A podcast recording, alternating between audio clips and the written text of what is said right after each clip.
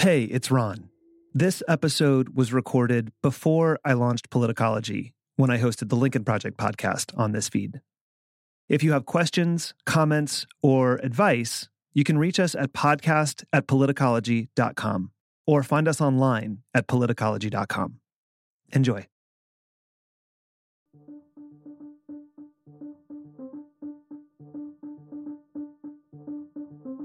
Welcome back. I'm your host, Ron Steslow. In our first episode, you heard from most of the Lincoln Project co founders, with one notable exception Jennifer Horn. I'm excited that we'll get to hear from Jennifer today about her time as the chair of the New Hampshire Republican Party. We also talk about why she decided to help build the Lincoln Project, about holding conservative values and deciding to vote against Donald Trump and for Joe Biden, being attacked by the president on Twitter, and her personal experiences of dealing with the devastating consequences of Trump's response to the coronavirus pandemic. Jennifer, thanks so much for taking the time today. I'm really happy to be here. Could you start by sharing with our listeners about your background, uh, how you got into Republican politics, and your long career in in this world? You sound like you're trying to age me, Ron. Such a long career. I just want to say some of the other founders of the project have had much longer careers it's in true. politics. It's true. Um, you know what? It's interesting because I actually did not get involved in politics until I was about 44 years old. Um, I don't come from a political family. I didn't have any really po- real political background. Um, I spent the first 12 or 15 years after I got married as a stay at home mom. Uh, I have, you know, my husband and I have five kids together.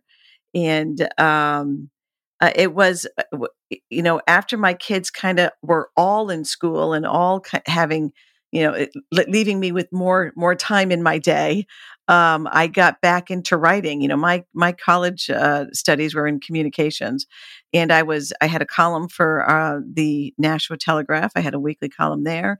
Then I started uh, into radio, where I was um, hosting a, a talk, a, a local talk radio about you know politics and community and things like that.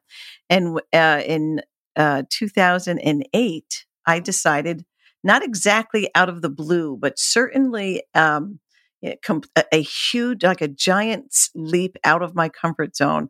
I decided to run for Congress. And it was because I had spent the last two years on the radio following current events, interviewing people um, from when the Democrats had taken over the House in 2006. And, you know, they saw this as their opportunity, which I, I have to say, eh, I, I understand that world much better today than I did when I was kind of jumping into it then. but they had this opportunity to kind of try to reshape the House. And I was in disagreement over a lot of it. Um, but my bigger concern at the time was that we had kind of, we were falling into this mentality of, of, um, you know, politics as usual. Like, oh, this is just the way it is. This is, this is the Democrats are in charge. They're going to do their thing. Someday the Republicans will beat them. They're going to come back and do their thing. And, and I just really had this strong sense at that moment that I wanted to make a difference that I want I, that I and I really believe and I this is so important because the farther into politics you get you kind of stop talking about what it is that brought you in to begin with sometimes and I think it's important for all of us to kind of you know revisit that sometimes and remember what it was that I really believe that one person can make a difference that one voice being loud and clear and strong um, can not only change the trajectory of something, but also, you know, can inspire others to stand up and become involved and to add their voices to it, and for them to, you know, join the join the group, and the group turns into a crowd, you know, and the crowd turns into millions of people, and um, and so that was that was kind of my my goal at that time was I just wanted to add my voice to what was happening in the world. I made a couple of promises to myself in 2008 when I made this decision. Um, and the most important one was that whatever I did from that point forward, having anything to do with politics, I would never say or do anything that I could not come home to the dinner table and explain or defend to my children. Hmm. And I don't think I ever have. I've really been conscious of that, um, you know, through in all the years since. and um and and so that was that's what got me involved now i became our party's nominee that year for the second congressional district in new hampshire um, barack obama won the white house that year i did not were, win you were the first woman to ever receive the republican nomination in new hampshire is that correct i was i was the first republican woman nominated to federal office wow. and um, it didn't really understand at the time you know like the, my focus was so much outside of anything to do with whether or not I was a man or a woman or anything else. Yeah. yeah. Um, but as as I have continued on in Republican politics, um, I have come to under you know kind of understand and respect uh, more how, how, important that is. Yeah. Um, I do think uh, I, I, I'm of two minds. I don't want a woman for the job any more than I want a man for the job. I want somebody who's qualified, intelligent, compassionate, um, understanding. You know, I can go through all the all the mm-hmm. qualifications mm-hmm. that I want for somebody uh, in any given elected position. Um, but it is, I do, it, it is ridiculous. It's embarrassing. I can't figure out why we have so few elected Republican women. Because if you look at the House and Senate today, we have fewer today than we've had in the past.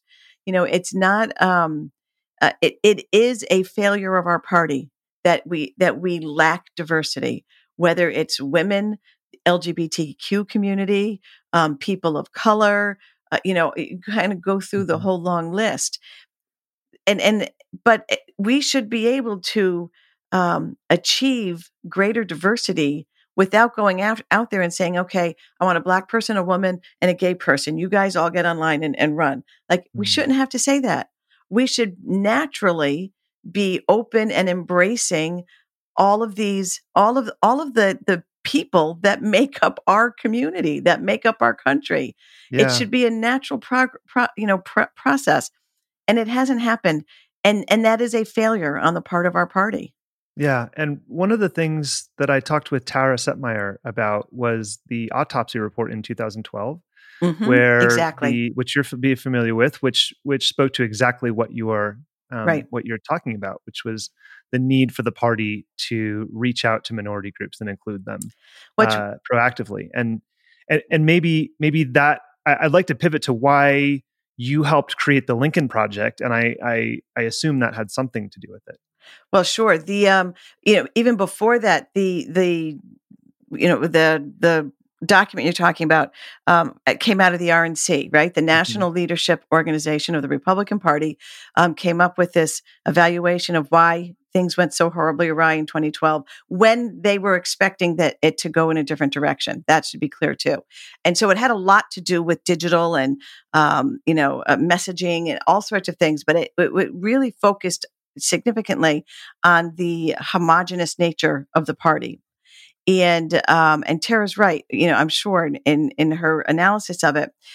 But what I found so interesting about that was that they went th- that that report went through and laid out very clearly, step by step by step. Here's what we're doing wrong. Here's what we need to do to be successful, and this is what the American people are looking for. In 2016, we did exactly the opposite on mm. every single step. Mm-hmm. I became chairman of the New Hampshire Republican Party in 2013 and I served for four years, two terms until so it was January of 2013 through January of 2017. So I was there through the whole Donald Trump thing. Oh. And it was insane. Behind the scenes, the conversations that we were having at the RNC about what's happening what are we doing how do we get control of this you know what uh, just uh, you know all these things and it, it was exactly the opposite of what we knew we needed to do or what we knew we needed to be in order to have any sort of longevity in our you know influence or effectiveness because there was nobody at the RNC and some of them are still there today I don't care what they say in front of the camera they were you know I was there they said it to me there is nobody at the RNC today who believes that Donald Trump is creating longevity of influence for the Republican Party right now in the way that he is eh, conducting himself. Um, so there, and and, is there, and is there a moment that stands out to you from that time? Can you take us behind the curtain? And is there is there well, one? You know, you know what? There are a couple. There are a couple. For me, um, I spent that whole cycle speaking up against Donald Trump when I felt like I had to. As chairman, I, you know, you have an obligation to remain neutral in a primary. Mm-hmm. But I also felt like my responsibility as chairman was to um, was to articulate and preserve the principles of the of republicanism. So any time and any time, and I, I did not take sides. I didn't, and and I, you know, I feel strongly about this. I didn't endorse anybody. I didn't say you should vote for this guy instead of this guy. But any time that I was confronted with having to choose between defending Donald Trump or defending the principles of my party, I chose the principles every time, mm. which made me not a big, not not one of Donald Trump's favorite people. Mm. Um, but I would say there are two two moments that really kind of stand out for me from that. Um, one was when Reince, who was RNC chair at the time, Reince Priebus Reince, was Reince in Priebus. town. He and I were doing a bunch of stuff together, and we were in the back seat of the car. It was in the fall of that uh, of the general election. I don't remember exactly when it took place, but just talking between us about what an absolute horror this had all turned into and what the consequences would be for the party going forward. And um, Reince did not believe that there was any chance at all that we would win the White House. And this was just a few weeks out from the, the elect from election day. And I can remember him saying to me very, you know, very specifically, his line was, you know, when this is all over, we need to bury it in the backyard and just walk away from it and never think of it never think of it again.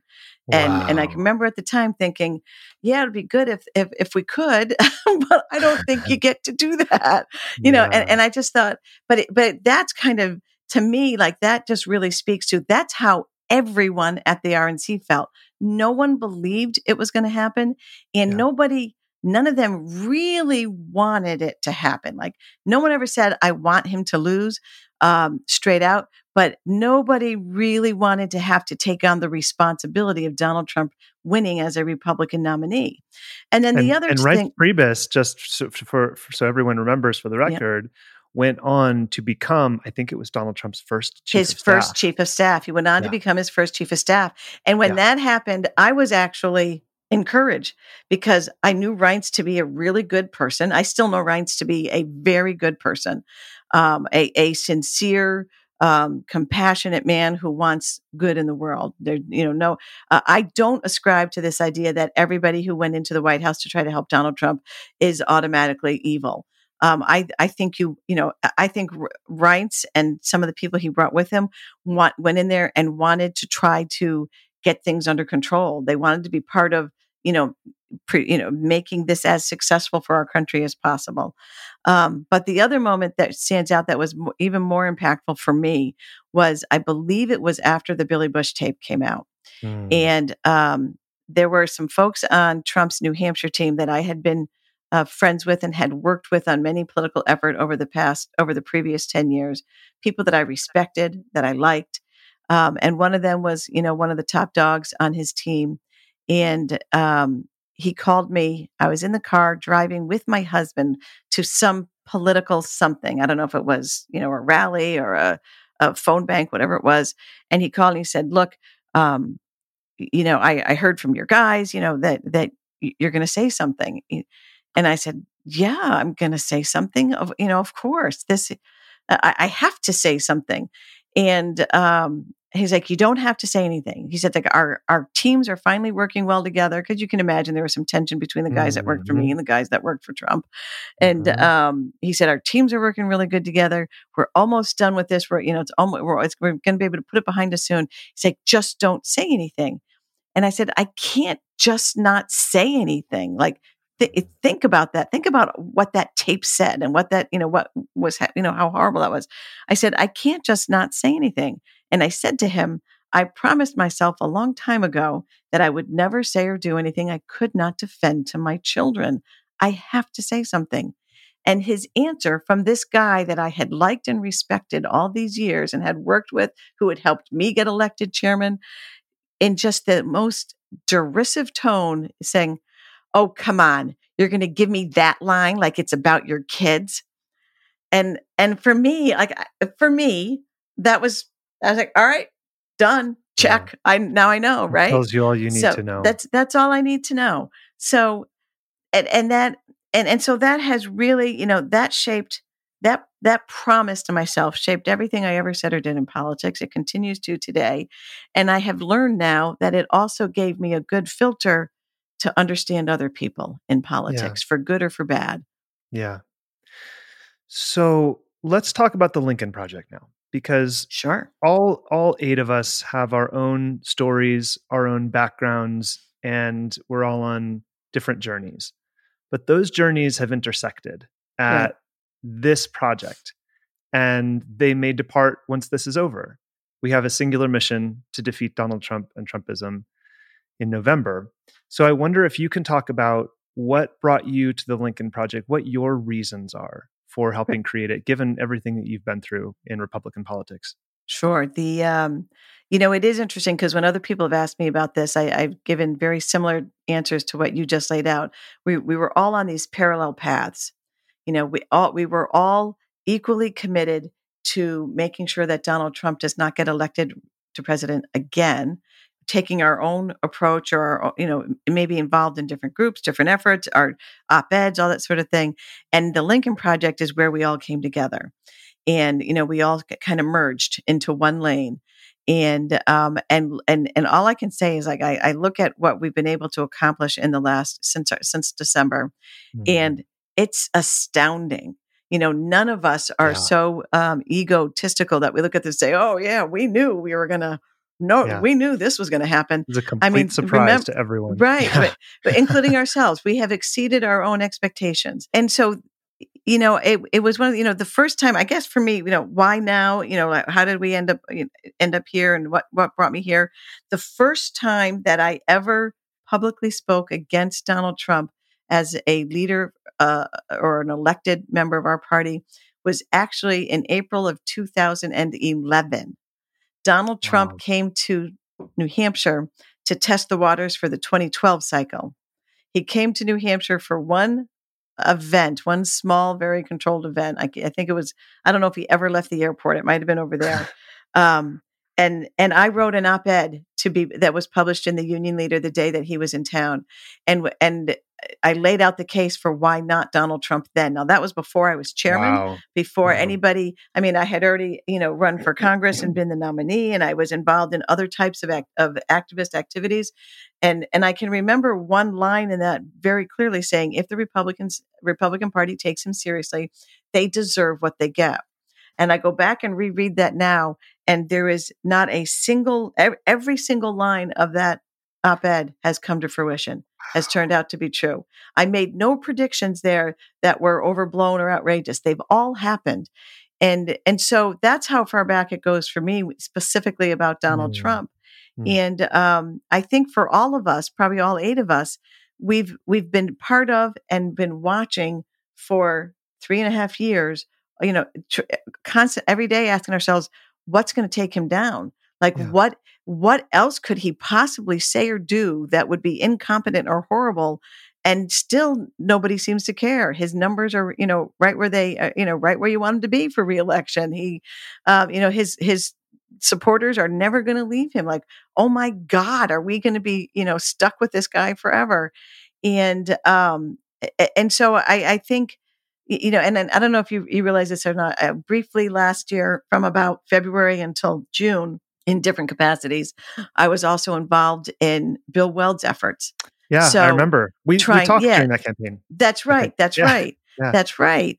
And and so so that's part of of you know when when uh, the guys from you know who were putting the link in when John and and Reed reached out to me, I had already been through that and left that and um, so for me, I was, I, it was, you know, sort of a, an, a, an understanding that nobody else is going to do it. I like, I keep waiting for somebody to do something. Nobody else is going to do it. Nobody else is doing anything effective. Nobody else is going to, um, you know, nobody else has figured this out. So yeah, if you guys are doing something and you want me to be part of it, I'm in. Yeah. What do you think is so significant about this moment that we're in mm. in 2020 uh, that that why why do you think the Lincoln Project is so important now versus the you know the the you, because you've been at this for quite a while, right? And Well, we've already Uh, established that, right? I'm very, Yeah, very old. No, I've been I mean- around forever. I mean, I mean, at this in terms of criticizing Donald Trump all the way back to 2011. right, And so, what is so significant about right now? Why the Lincoln Project right now? Right. Well, it's really interesting to me. You know, we launched in December of last year, Yeah. and um, at that time period, the the whole, um, you know, the the whole um, um, impeachment thing was coming to a head, and a lot of folks asked us at that time, so. This, you guys want to get him impeached? Is this an effort to make sure he gets impeached? And our answer was always no. Uh, do we think he should be impeached? Yeah, but we're here to defeat him at the ballot box. Because I mean, who knew, who who really believed that Yeah. the, the Republicans were going to defeat Donald Trump? Sure. So, and we always said our mission is to defeat Donald Trump and Trumpism at the ballot box. And what has unfolded since that time, first with the pandemic and then with the racial unrest across the country. I mean, who would ever have guessed in December of last year that anything could happen that would be um, that would show Donald Trump to be more incompetent, more Yeah. weak, Yeah. more egotistical, more narcissistic, more dangerous, more ignorant, more you know, and and so I look at it in this moment right now, and I and I re, and what I what I understand and what I hope desperately that uh, people across the country understand is that this election is going to shape the world that our grandchildren raised their families in. Mhm. It it is that it is going to be that influential and for generations beyond that that it is so critical that the American people send a loud clear message that is just undeniable, irrefutable, that it is such an overwhelming defeat of Donald Trump that the world, and more importantly, that history know that we came together and rejected the very idea of an American president building a reelection campaign on on racism. Excuse me.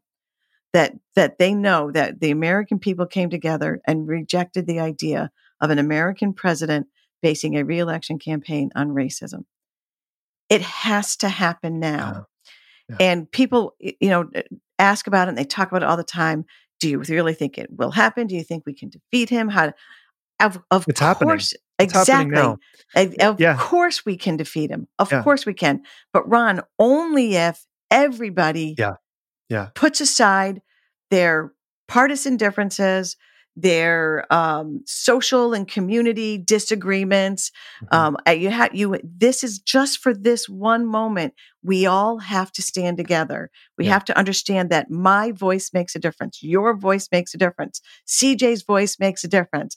Yeah. Every voice has to be heard, um, and and this is the moment when that has to happen for the preservation of the republic and to preserve the kind of world that you want future generations of your family to grow up in.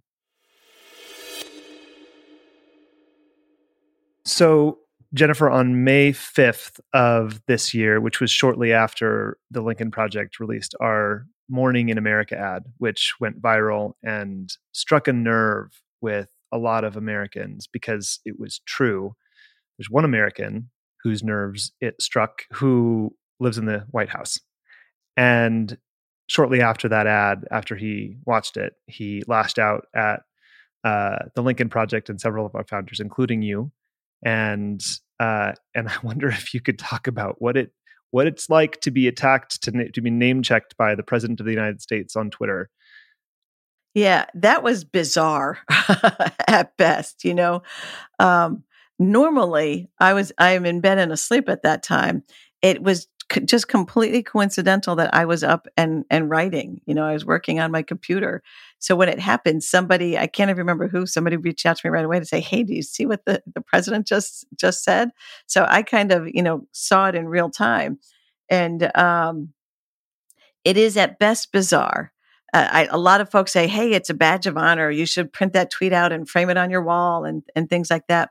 I really don't want. I, I don't embrace it that way because I think when the president attacks, whether he's attacking me or you or or any, when he personally attacks somebody on Twitter, um, other than maybe Vladimir Putin. We don't know what it's like for the president to attack Vladimir Putin. He doesn't do Never that, right? He's Yep. not on his list. But when he's out there attacking average Americans by name on Twitter, um, that's incredibly bad for America. That is so bad for our country. It is destructive. It's divisive. Um, it it eats away at the at the um, at the foundation of what the presidency is and what the presidency the presidency is supposed to be. So um, while we all kind of joked about it amongst ourselves, I I don't th- I really don't think it's funny, and um, I don't think it's funny when he attacks uh, women for their appearance. I don't think it's a fun, funny when he attacks Gold Star families. I don't think it's funny when he attacks um, military heroes, uh, especially after they have passed away. Um, you know, I can go through my whole list. It- it's not funny. And um, it's something that the American people should be really offended by and really worried about.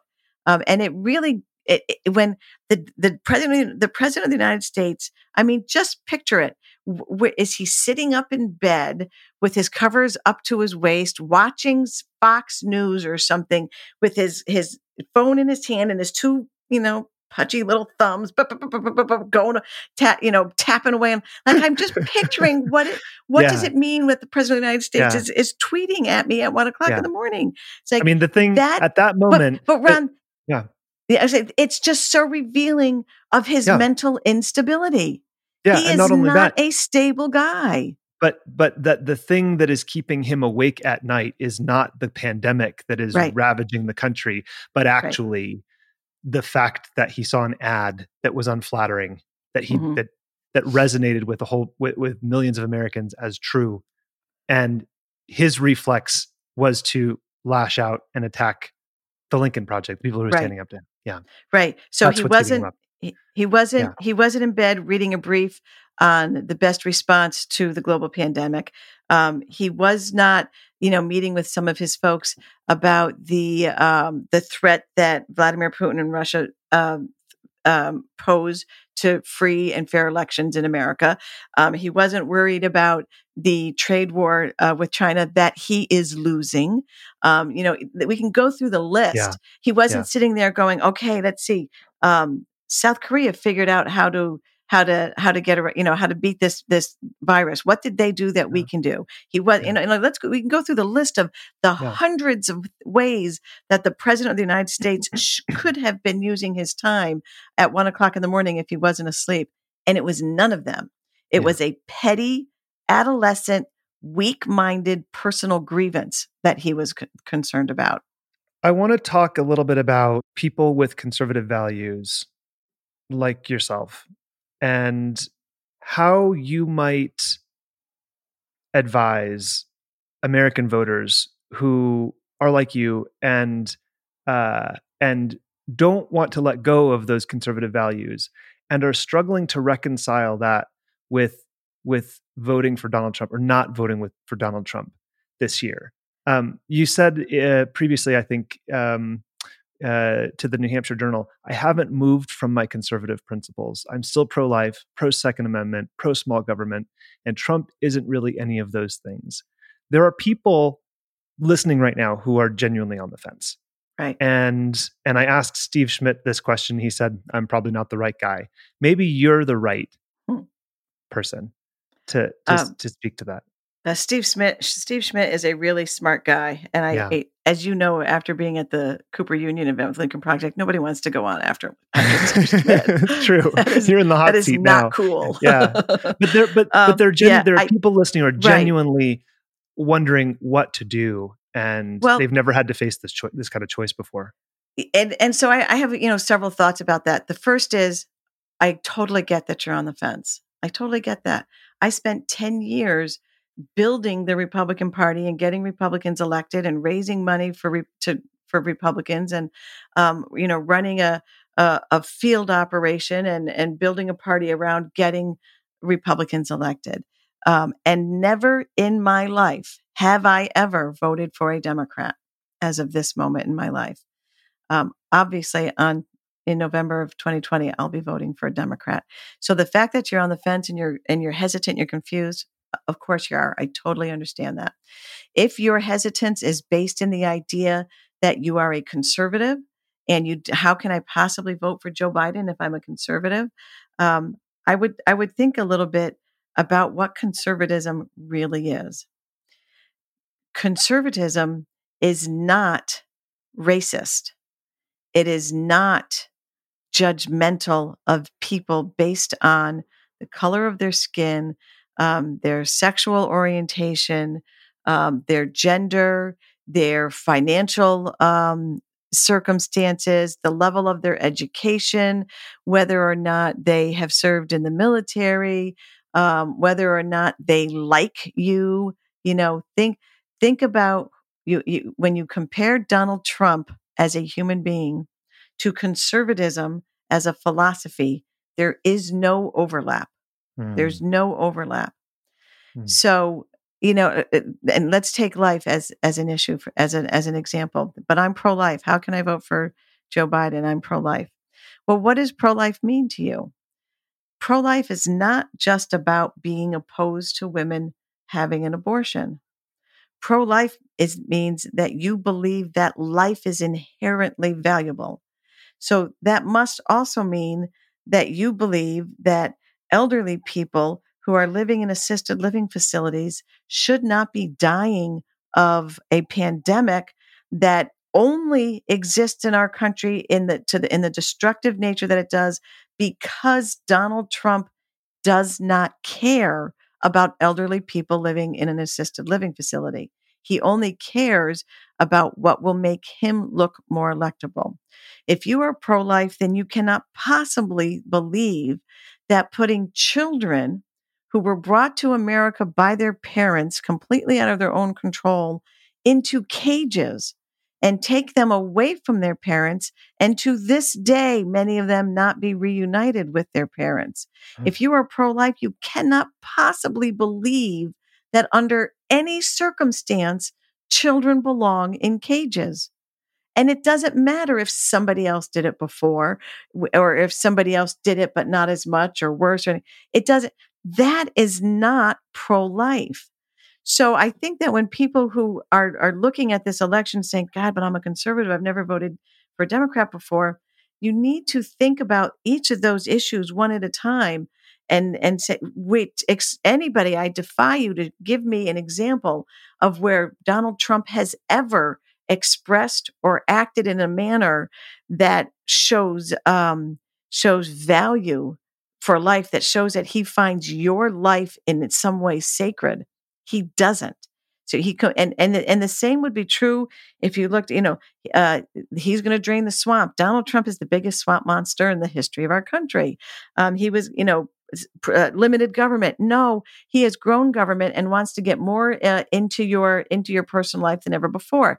Uh, equal rights. Donald Trump's administration went to the Supreme Court to fight against equal rights for all Americans. What about the Constitution and the Bill of Rights? Donald Trump has fought against your right not the press, not the big mean media that he's, you know, uh, that he that he has convinced you is your enemy. He has fought against your right to free speech.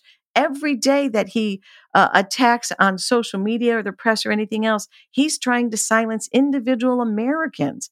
So you're a conservative, so am I. I get it. Donald Trump is not a conservative and nothing that he's doing is going to make it easier for anybody in the future to make the argument for conservatism. It is exactly the opposite. You mentioned the pandemic and elderly people who have been struggling not just to tease apart misinformation from truth throughout this catastrophe, but also access to testing, access to medical care, and you have your own story uh, dealing with this, caring for elderly parents. And would you be willing to share a little bit about that? Yes. Um, and, and you know there are two things in particular that happened that really um, that that I feel like really kind of highlights what so many like it is you know it's my story but it's it's it's millions of americans story and it's only one piece of how this pandemic has really hurt individual human beings you know my parents are both elderly um, and they spend a couple of months every winter in Florida. And for the past several years, my husband and I go with them. We both work from home, and my parents need family. You know, we're in a condition they, they need family near them. And so this year, when we were down there, we happened to be in Florida when this whole thing hit and the lockdown started. So we were locked down with my 83 and 85 year old mom and dad. And um, very a, a lot of that was a joyful experience for us. You know, we we choose to be in Florida with them in the wintertime to to help them and to take care of them. Um, but my mom is was very very frail and has been for a couple of years now. Um, and early on in all of this, developed some sort of a respiratory um, infection.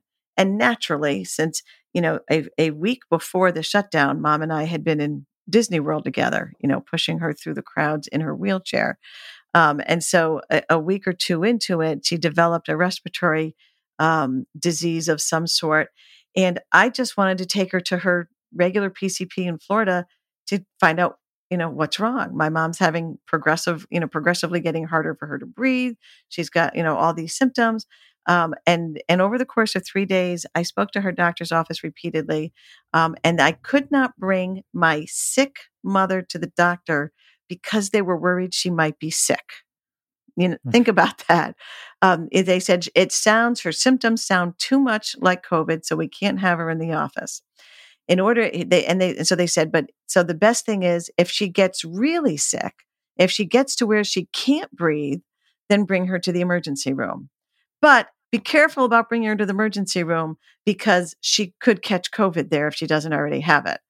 It was insane. And I finally, as my mom over the course of a few days got sicker and sicker, I finally realized the only way I'm going to get her treatment is if I can prove that she doesn't have the coronavirus.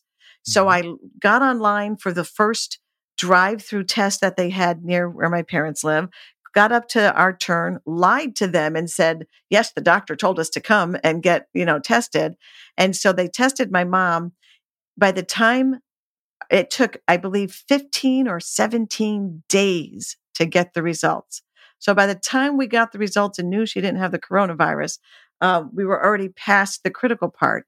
But the next day, we're at home um, testing her oxygen level because she's slumped over in her chair. She's barely conscious, and it shows us something in the low 80s, which it's anything under 90 is critical, supposedly. So I've got the ambulance on the way, the EMTs in the living room, loading my poor mom who doesn't know what's going on onto this stretcher. Uh, we follow them to the emergency room. They won't let any of us go in near my mom. I had to find, and the whole time I'm sitting there saying she has dementia. She doesn't know where she is. She cannot speak for herself. I mean, it was just, I had to fight to get back there with her. And the first thing the doctor, with all due respect, the idiot doctor said to me is, well, we, you know, she's been back here for 45 minutes, you know, looking for you. Where have you been? We can't, you know, we, we don't even know why she's here. Like I've been outside in your lobby trying to fight to get in here. It was insane. It was completely insane. My turned out my mom had acute bronchitis and recovered. Thank God. Um, All the while, Donald Trump was telling Americans, yes. if you, anybody who wants a test can get a test, no problem. Anyone Fast forward wa- to where yes. we are today, and right. he's in the process of shutting Defunding down tests. funding for all tests mm-hmm. all around the country effective right. June 30th. Exactly. Yeah. If you want a test, you can get a test. Tests are everywhere. No problem yeah. with tests. And now he wants to defund tests, which by the way, and, and that's the thing for people to understand when I, you know, back to what I said earlier, you got to look at this and just be, be clear with yourself. Um, the purpose for shutting down tests is so that voters who are thinking about whether or not they want to vote for Donald Trump won't keep hearing how many people in America have actually caught the coronavirus. Yeah. That's the purpose. Yeah. So it's all about the numbers for him. The um, we get to a point where it's clear the lockdown is going to continue much mm-hmm. longer than anybody anticipated. Um, flights are getting canceled. Nobody can travel. My parents live in upstate New York. Um, just being in lockdown made my mother worse. She was disconnected from the outside world. Her dementia was getting worse. She clearly was not feeling well. And we reached a point as a family where we decided we need to get them home. Uh, we booked flights, they got canceled. We booked another flight, it got canceled. My husband and I ended up renting an RV, scrubbing it down, putting my parents in it, and driving 1,200 miles through the night to get mm. them home.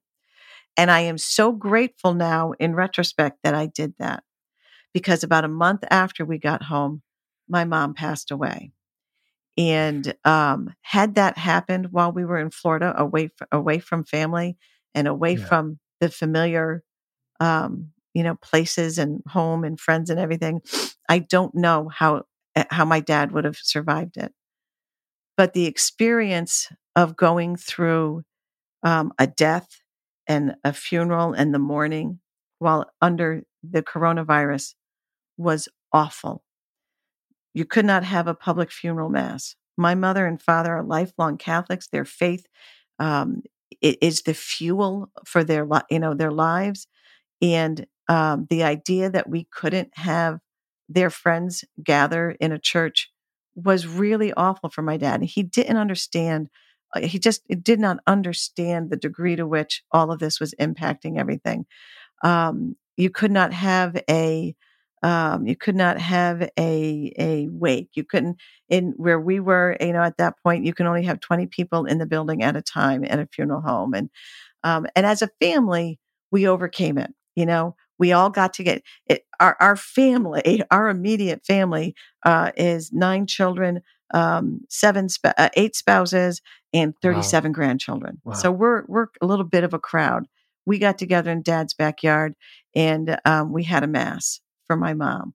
And we all went to the funeral home and went in in small groups, you know, little by little. And we kind of tailgated in the parking lot together in between as we were as we were waiting our turn to go inside. We made it work, you know, because we're a family and we came together and we took care of each other.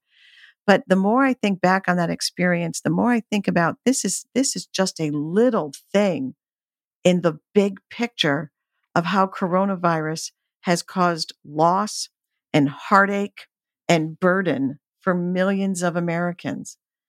People in in the the end of my mom's life, she was in the hospital for a week. We had to fight to get permission for one of us to be in the hospital with her that whole time because she cannot speak for herself. And the longer she's alone and away from her family, the worse the um, her condition got, and the more frightened and and out of control she would become. Like we had to fight to be able to be there next to her. So I, think about all the family, all the people in our country whose loved ones died alone in a hospital whose loved ones right now cannot get the cancer care treatment they need or the get into um, you know trials experimental trials because the coronavirus has limited access to that. And, and, and, you can go through the list. You th- you think like you think about 120,000 American lives lost to this disease in just a few months and your heart just aches and then you go beyond you know beyond that and realize the degree to which it is really um, hurting people even beyond that, every day, minute by minute. It is not being, it is not politicizing a tragedy to say Donald Trump is responsible for the heartache and the burden and the loss that the American people are feeling right now. It was his weakness, his incompetence, and his narcissism that led him to make the decisions that has turned this into something that is much bigger and much heavier than it ever had to be for our country. Donald Trump is responsible for that. That's not being political, that's being honest.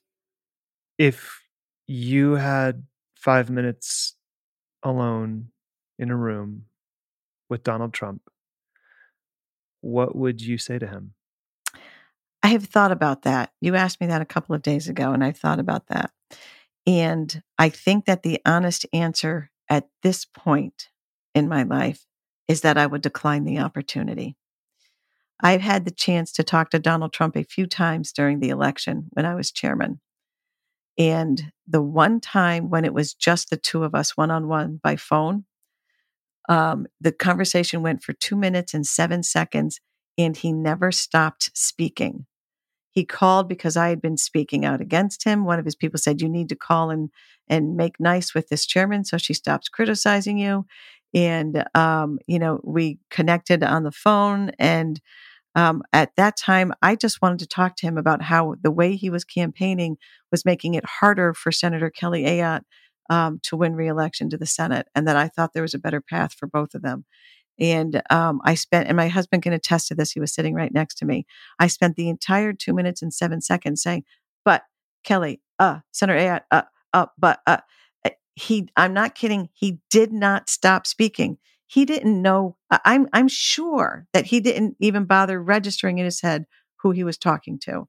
He spent two minutes and seven seconds talking about the polls, how great he was doing in the polls. Look at me in the polls. I'm great. We're going to win. We're in poll, poll, all about the polls. Um, and when he finally got to the end, and I and I thought, okay, this is my chance. And I started to jump in. He said, "So you call me anytime you need something. You call me. You have my number." And and, and like essentially hung up. So there is Donald Oh. Trump does not. Donald Trump is not capable of hearing anything I have to say to him. Would I like to tell him the story about my mom? Absolutely. If I thought it would impact the way that he was thinking or acting or, you know, leading. Um, you know, would I like to share with him, you know, ideas that I have or thoughts that I have about a better way to to preserve America, my feelings about um, you know, how great our country is and, and equality and opportunity and service? Sure. But why why at this point would I waste five minutes of my time sitting in front of the weakest, most dangerous, most divisive person we've ever had in the White House? He does not care. He doesn't want to hear from me. He would not listen to me if I was there. And that, I don't mean that as me like, oh, Jennifer Horn, you should listen to me. That's me as in every single American citizen. He does not care. If you're not there telling him one, that he's great, or two, this is how you win, he does not care. I think that's the answer to, to what would I say to Donald Trump. This episode was recorded when I hosted the Lincoln Project podcast on this feed. If you have any questions or advice, you can reach us at podcast at politicology.com. And please know that even if we don't respond, we read every email we get, and we love hearing from you. If you enjoy the show, it would help us if you could rate and review us wherever you get your podcasts. I'm Ron Steslow. I'll see you in the next episode.